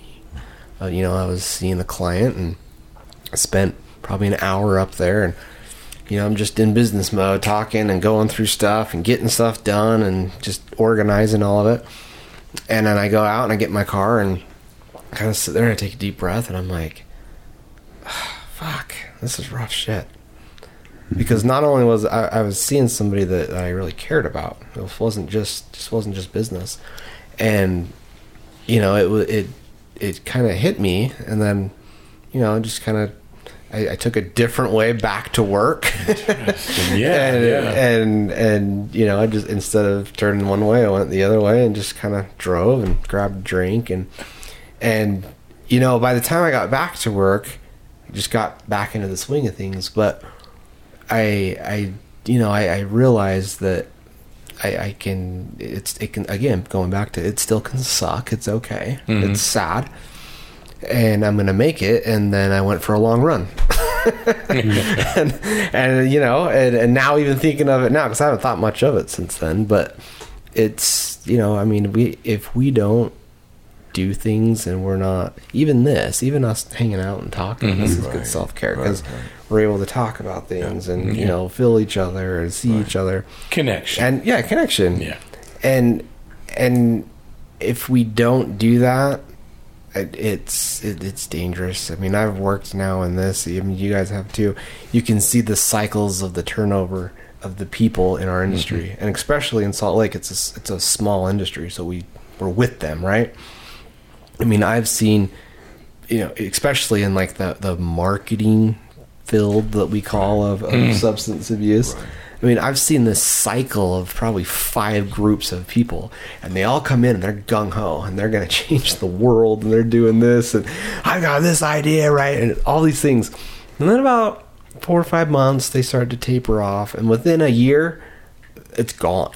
And then you hmm. have like this low for a while, and there's this new cohort. It's like Yeah. it's like high school all over again It's true. Mm-hmm. It's very true. and and and the ones that make it because there's some that are still there the ones that make it figure out that you got to have some boundaries you got to have some healthy stuff you got to say no. Mm-hmm. and and and you can't please it's okay to be like you know what? Maybe you know maybe this isn't gonna work or maybe this. You have to you have to be realistic. Yeah. and you can't promise or else you're gonna sink. You are A little bit of truth there. you know? Bringing on, bringing the truth down. Yeah. Yeah, it's good stuff. I'm listening to you guys channeling your chucks, and uh, you know, this is it. It's uh, I was I was thinking back um, before I before I practiced addiction medicine. I was a critical care physician for um, a decade, and um, that involved you know trauma, sepsis, burns, you know all sorts of forms of injury uh, and uh, illness that people were requiring life support Yeah. and you know um, very acute intervention and many times enormous amounts of you know blood transfusion and support and, um, A whole triage environment. Oh, I, I, you know, I mean, there were times I would be at a single patient's, literally at the bedside for, you know, six, eight hours. Mm. They were just that sick, and um, and you got a unit of twenty four people, and we were on call a month at a time, and um, so literally you could be in the hospital for 72, 96 Mhm. hours seeing things. You know, when I, uh, and when I went to treatment, they talked to me about trauma, and you know, seeing some of the things that that, that I saw during those those times. Um, and I think the thing that that was that was the most difficult was when we would lose somebody and walking to the waiting room and the family sort of standing up, you know, to, to meet you with this kind of, you know, give us some, give us some good news, Yeah, you know, and, right. and having to tell them that, that, that you had done everything you could do Mhm. and you hadn't been able to save them. And right after that, you're on to the next crisis. And, Right. and there was never any sort of, Mm-hmm. are you okay? You know, um, and I think I think there were people who were well suited for it. Um, I think technically I was, emotionally I wasn't. Right. Yeah. Um, I find that the the thing I struggle. I mean, I my my business has been through this this sort of transitional transitional period. We'll euphemistically call it, um, and it's actually settling out nicely, and and and that's terrific. But I mean, it has been enormously. Um, enormously difficult with long hours and and learning things that, that I, you know, I don't know. I, you know, you literally have to build a medical practice from the ground up um, and maintain the ability to provide care while you're doing it. Um, and the financial stresses and those things. Um, I mean, it's been it's been a really difficult, a really difficult two year period for me, and I, you know, I, um, I have little to add in terms of self care because I think I, I have I have just. Well, I, I remember. I mean, we talked about this right before, right before we came in to Yeah. to do the show today. Yeah. Um, about you know heading south and getting out into the desert. And Right. one one of the first conversations you and I had, Robert, was about your trip from after you, the conference in St. George last oh, year. How you traveled through all those back roads and. And, and, and did that and I but that was the first thing I thought of when you told me that because that's that that's the area that stuff, I go yeah. down to to to totally disconnect from everything Yeah. because as frustrating as it can be, you know, you're not going to have a lot of phone signals down there, and so Right. it's it's a perfect opportunity to you know separate and cut off from all the things that are constantly um, at our our toes, biting at our toes. Yeah. um, that that we we step into. I mean, it's our our responsibility. So I, I get that. I get that. That you know, there we need to take the time to do that. We need to find those places and ways. And um, being a guy who grew up on the ocean, I, I, that's where I used to do it as a kid and an adolescent. But I learned to do it in the desert in the same way. Be able to disconnect and become part of nature. Right. And and I mean, I'll say this in a healthy way: lose myself Yeah. or at least the identity of who I think I am for Yeah. long enough that I, I recharge. I mean, That's what I do when I run because I, I run in the mountains. You're, you're a mountain runner. Yeah, and I mean, even this past week, even at, at work, you know, we had some news that hey, you know, this following week we got to get ready and kind of get ready for this huge inspection, and which wasn't supposed to be till July. It's going to be next week, and Thank you, Jaco. yeah, and so I'm like, okay, cool.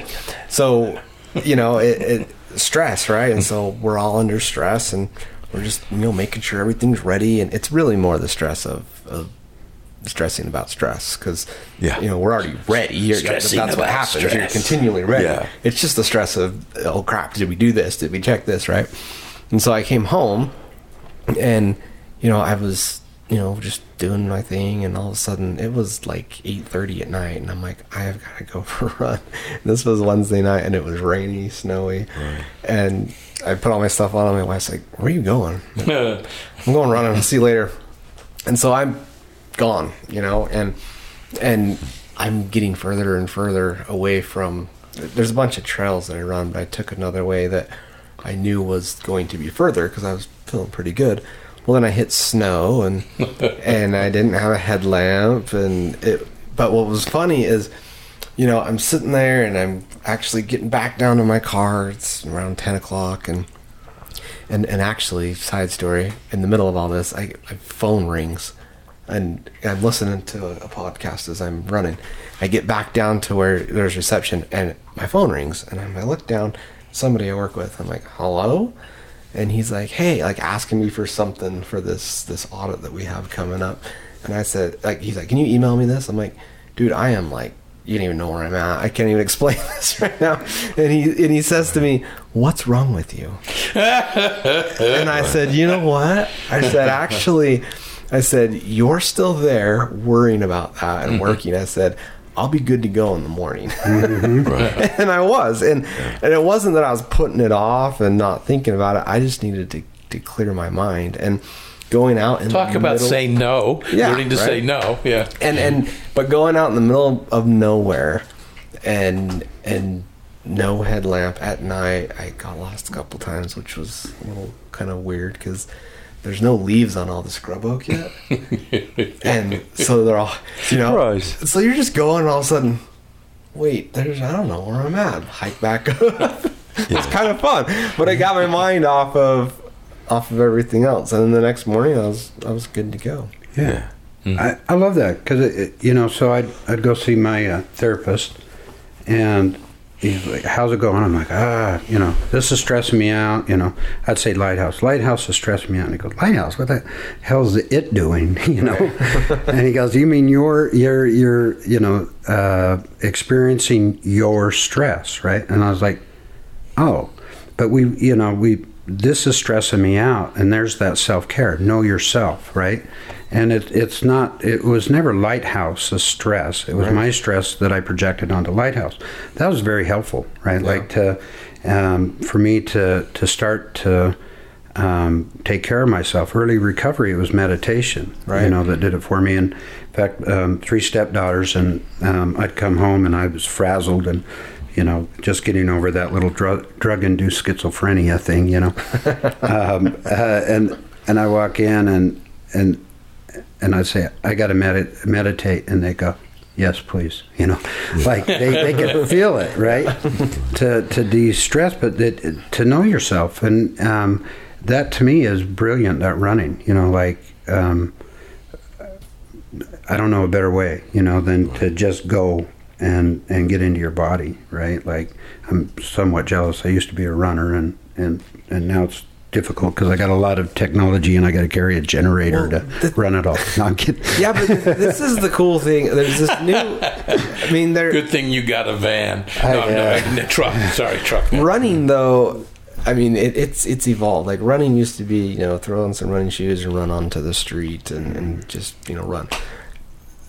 Trail running, it's a whole different game. I mean, you're not running at a pace all the time. Sometimes you're power hiking. Sometimes you're scrambling over logs. Sometimes you're running, and some you know, mm-hmm. sometimes you're going downhill and you're trying to just not to fall fall You're over. more mm-hmm. breaking. Yeah. Yeah, right. And and the, I think that's. I mean, it's it's taken off. I mean, there it. Mm-hmm. So many people are are trail running, and it's gone from this kind of little grassroots thing that sponsors are starting to jump in now, and it's kind of getting kind of getting crazy. But there's something to be said about going out in the middle of nowhere with just some shoes and you know just and sometimes I listen to a podcast. Sometimes I go nothing. Sometimes you know, mm-hmm. it's it it's it, it's weird because I never thought that I'd ever be like that type of person. I didn't grow up as a runner or anything like mm-hmm. that. Right. It all of a sudden, but I I love it. Like even right now, I'm thinking I you know I probably be able to get home tonight and still be able to go before dark. You know, mm-hmm. and and it's it's probably some sort of an addiction, No, I- but it's a good one. Yeah. of course, if you if it's going to make you feel good, right, it makes me feel happy. But it, it's interesting. You got all this stress at this work of this perceived danger, right? The stress is, is some kind of perceived Right. danger, and and your solution is to actually go out and get in some, right? Yeah. Like without a headlamp, running up in the mountains in the snow, you know. it was It's danger. If I mean, yeah, that's my wife, if she listens to this, she's gonna be like, "What?" yeah, but it's good. At least you're not, you know, killing yourself off perceived danger, and it's Right. actual danger. Right. I think uh, one of the things for me that I've sort of learned over um, since getting in recovery as a as a doc, I initially worked at, at Fourth Street Clinic, and I I would leave that clinic some days, and I mean I would get in my car and I would cry because there were there were just unsolvable problems. Right. Uh, Beyond your scope. I could Yeah. I could right. Um and and what that really ultimately reflected was a misunderstanding of my role, oh. right? Yeah. That um that that that I'm I'm not there to solve the problems of, of of everybody and, and make all of their wildest dreams come true. I'm there to be present with somebody. Uh, I'm there to kind of witness their their situation. Um, that when I am spiritually fit, I don't really know what the fuck that means, but I know when I am. Yeah. That's a great way to put it. I don't know Um, exactly what it means, but I know what I am. then then then I can be a conduit. I mean, I, I don't I don't for me, you know, this stuff I do as a doc, I mean, I've memorized doses of drugs and this and that, but the most important thing that, that I do as a as a doctor now is be a channel for some sort of healing, hope, light, um, and and that's my role, Mm-hmm. you know, and as part of that, I have to ha- I have to watch how much energy, how much of their energy is is being taken on by me, Oh, yeah. and how much of my energy I'm giving away to them. yeah. Yeah. And, and I don't mean that in a mean way. I don't mean No. to be stingy, but it's very easy to sort of let let let somebody's desperate situation suddenly become me feeling like I frantically need to answer all of these questions. Yeah. And and similarly in in trying to give them hope and tell them the answers you just you just wind up exhausted you know and drained. Um I really I relate to that a bunch because I've gone through that yeah. transition. Yeah. and when I first started working in this I worked with um, not only with uh, the people struggling with substance abuse but also their children. Mm, so like and it was a whole family dynamic. And I would do everything I could to help them out. I mean whether it was buy them some shoes or get the mom a haircut or you know uh, trying to do all Right. those things. And and then you know finding out that all that didn't really fix them right? Right. And and so years down the road I've, I've figured out exactly what you said where you have to kind of it's, it's not your responsibility if they make it or not. I mean you help them and you're going to be a conduit for it. Yeah. But if it doesn't happen it's not your fault. And and i've actually struggled i still struggle sometimes where i feel guilty mm-hmm. because i feel like okay i, I should care more.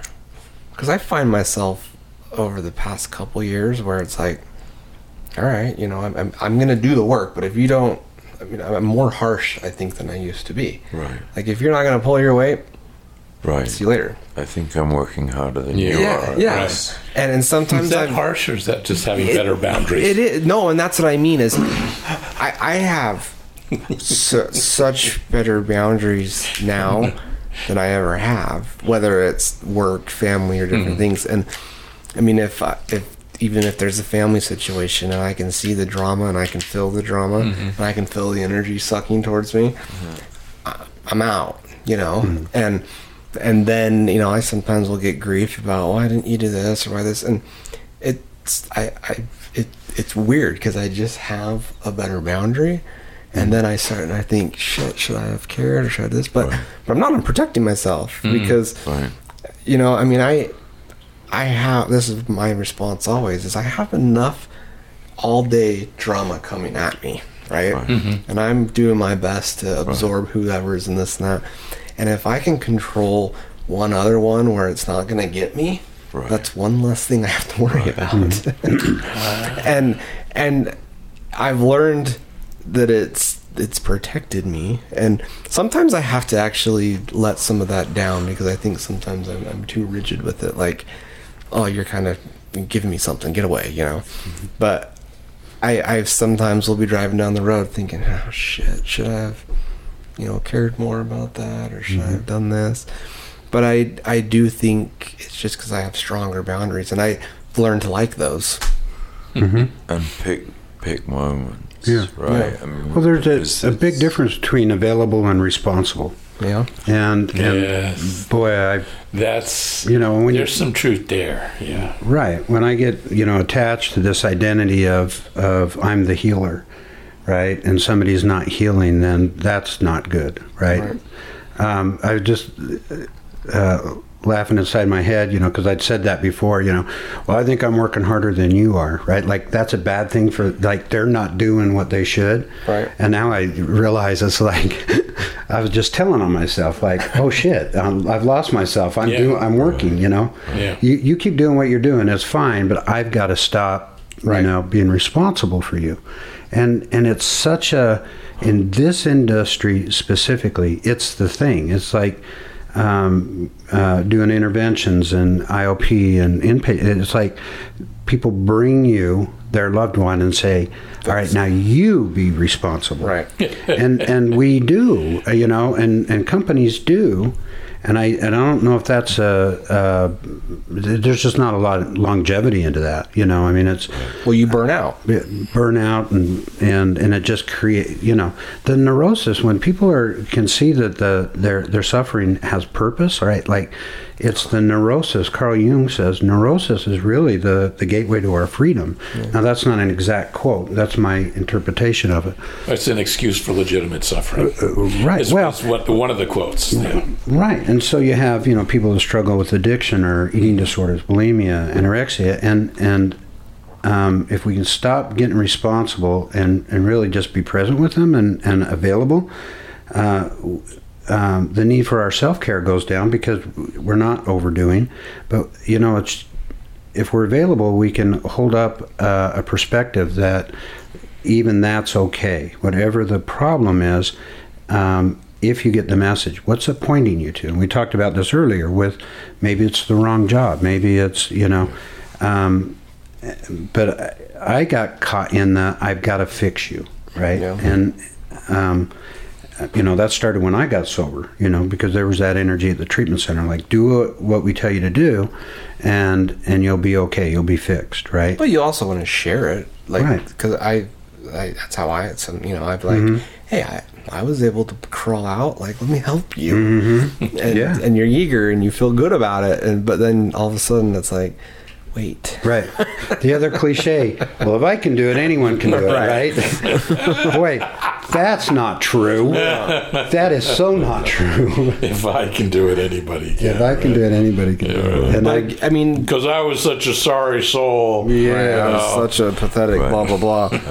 but you know, most people, well, not most, but the majority of people that are in this field, you know, are in recovery themselves, and so Of some kind. If yeah, not some kind, yeah, whether the it's drugs or whatever. There, there's mm-hmm. some, you know, we're and so we all Depression, anxiety, eating disorders, you can just Right. I think I'm addicted to oxygen. I, oxygen. Yeah, uh, you're probably more dependent on it. I than think I am. Yeah, dependent. That's different. I'm going to go for You gotta total abstinence. the- I I'm see sorry, I any diverted you. aberrant you, you use behaviours. oxygen? But I Anybody do, know I- how you can get some Do you control? oxygen? Yeah. Have difficulty controlling the amount? Yeah. of I'm sorry, I Negative diverted. Sorry, consequences. Yeah. That's what meditation's all about. I, I, Regulating oxygen. I actually heard. So there's this. Um, there's this guy of this podcast I've been listening to, and he is a freak of nature. He's a. His name's David Goggins. If you haven't heard of him, Yeah, yeah, yeah, yeah. yeah. I mean, the guy is just incredible story. I mean, it, it's cool, but he's got this personality of just if, if I can if I want to run through that wall, I'll run through that wall, and he'll do it. He's just he's just one of those guys. But he um, has this this thing where he always says, you know, I, I live my I live my life like it's the first day of, of a job every day. And meaning that hey you know when you know when your first day of your job first week of your job you're eager you're you know trying to do everything right you're you know busting your ass. And as later comes down the road you kind of get content and you just you know figure out where you lay. So I've, I've heard that and i've actually been kind of he's, really motivating guy and i've been thinking you know i gotta do that more. I'm kind of in a, a coast mode you know with with my career and things. And and then just the other day i was actually thinking no like i'm not like i'm actually in a healthy situation because you know when i was first working in this i would drop it i'd go midnight go meet with somebody and you know meet on a sunday and in the mm-hmm. evening and you know i'd you know skip work and do all these things and now you know i mean i definitely help a lot of people and i definitely can, you know will will think but i control my time and you know and i also know that by me dropping everything at three in the morning you know it's, it's okay if we wait till nine tomorrow you know Yeah, but they And- might change their mind, right? right, right. And and uh, but I've That's learned, good to know. I've, I've learned, even even talking to you know, because a lot of my job what once the client gets in is dealing with the family, whether it's a spouse or a, a mother or a father, and so I, I deal with a lot of those calls. And that first week, week and a half of somebody that's been so dependent, you know, codependent by helping their their loved one that's been struggling with addiction, and now they're in a treatment center. I mean, the calls that I get and the stuff that I have to deal with are amazing. You mm-hmm. know, I mean, it's just like, oh, I was just cleaning his room, and you know, I can't find his other shoe, and I want to know if he has it. What? you know, and, You, and you, you learn about the, you learn about the family's enmeshment really yeah, quickly. Yeah, and so what I've learned that you know, I mean, I, I can't attend to all of their voicemails. You know, I'll call you later in the evening, but I'm not going to call you and say, "Oh, I found his shoe in his bag." Like, mm-hmm. it has nothing to do with anything. And and I used to do that. I'd make sure I'd get everything in before you know. And now what I do is usually on my way home is I'll you know answer the voicemails. And it, what's funny that I've learned is if I wait till the end of the day on some of those, that anxiety's passed, mm-hmm. and they just want to now talk about. Oh, I'm so grateful that this isn't going on, and, and it's a better conversation than meeting them at the unhealthy moment. Yeah. yeah. Or the next voicemail. Found a Right. shoe. Uh, oh, by the way, where's now I his can't shirt? his watch. Does he have his watch on? oh man, those are I get those calls more than you know. He left his phone here. That's good. Yeah, flush that in the toilet. Oh my God. All right. Well, this feels like self care. It is. You mentioned. I'll give. You I think Yeah. this is. I mean, this is our and, therapy. And I would add into that, like uh, uh, comrades, fellowship, Yeah. friends. Yeah. Because I, I got caught in the, um, I, well, I, you know, I, I got caught in the idea or the identity of I'm a counselor, Mm-hmm. and um, uh, and it served me well. So, but I took that into some of my friendships, or all of them, and and they drop off after a while. you know? you start telling them they're borderline. Unwanted therapy. Yeah, it doesn't. I think you might be borderline. Yeah. I think you might have this. I think you might do this. Yeah, and it, and it's affected me negative in this way. Yeah, but but to to let it all go, right? Like you know, um, self care for the helping professional, right? Quit being professional. That's that's that's Yep, helpful, right. right. Drop it all. Um, you know. Realize you're just will- another, Another bozo, bozo. Yeah, we're- Yeah. on the bus. Yeah, I was thinking of that too, and, and and then when you get to that, take the nose off the bozo, right? Yeah, like even right. drop that too. Right. Hey, sometimes I'm sitting with a family. Yeah, I'm sure we can all relate to this. And you know, they're I'm talking to them and I'm telling them about treatment or I'm helping them with their loved one, whatever it is. And then I have that part in my mind, and I'm like, they don't even know me, like, and they're like, I could tell them, you know, Yes. like it's dangerous, you know, because I, I could be like, hey, you know. This, this, and this, and they will eat it up because they're mm-hmm. so trusting in that moment. And it's such a crisis situation for many crisis, families. right? Yeah. And and then I think to myself, I'm like, like yeah, I have to kind of bring myself back and be like, look, and I always will let them know, hey, I, I'm. I'm, I'm no different than you, you know. I'm, mm-hmm. please don't put more faith in me than needs to be. You know, I mm-hmm. know that I'm the, the face of this that's going on right now, but I again, I'm just a conduit. I, I'm not mm-hmm. the one that's responsible for Yeah. your loved one making it. It's up to them. I'm going to guide them. I'm going to give them tools. I'm going to help them out. But ultimately, it's up to them. I avoid pedestals. Yeah. You know, I I find that people are It's to constantly me. trying to sort of put me on a pedestal of some sort, and there's only one way to go from there. Yeah, mm-hmm. exactly. And, uh, because yeah. when when shit goes south, Right. then you're the one they're blaming. So I'm and like, and I don't want that. Like, it's, mm-hmm. again, it's not my fault he didn't make it. I can't. I can't accept the success, mm-hmm. Yeah. and I can't accept the failure. That's why either. I'm just okay being normal. I'm okay being a bozo. That's it. It's Good to be a bozo today. Definitely is. All right, gentlemen. Wow, what an afternoon. It was good. That Very was lovely. nice. Good to see you all. Enjoyed Yeah. seeing all of you Yeah. too. Yeah, we'll uh, we'll be back in a couple months. Um, I am going to be taking some time away from this uh, this project, this this podcast this summer.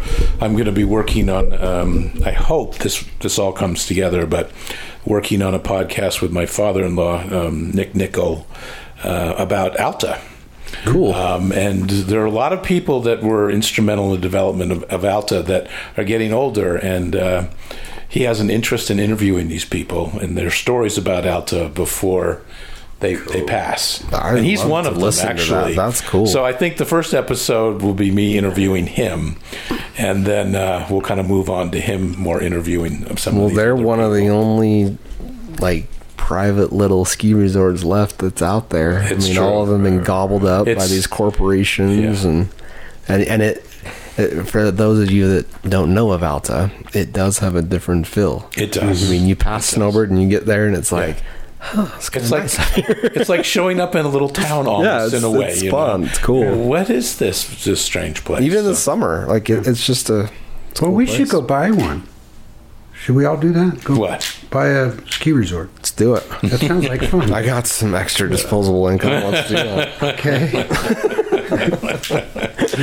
All right. Um, so um, we will go out as we usually do. I thank all you guys. Have a great weekend. Thanks all our Bozo listeners. We'll see you in a couple months. Next week, Todd Sylvester and I will be chatting about a few things. Um, and then uh, the week after that, I think David Frasconi will be on, and then I'll be on a break for a little bit. Uh, and uh, we'll go from there.